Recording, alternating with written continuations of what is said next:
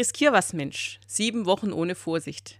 Das Motto der Fastenaktion der Evangelischen Kirche Sieben Wochen ohne für 2013 klingt wie der Auftrag zu Leichtsinn und Rabaukentum. Aber auch in der Bibel wimmelt es von unvorsichtigen Männern und Frauen.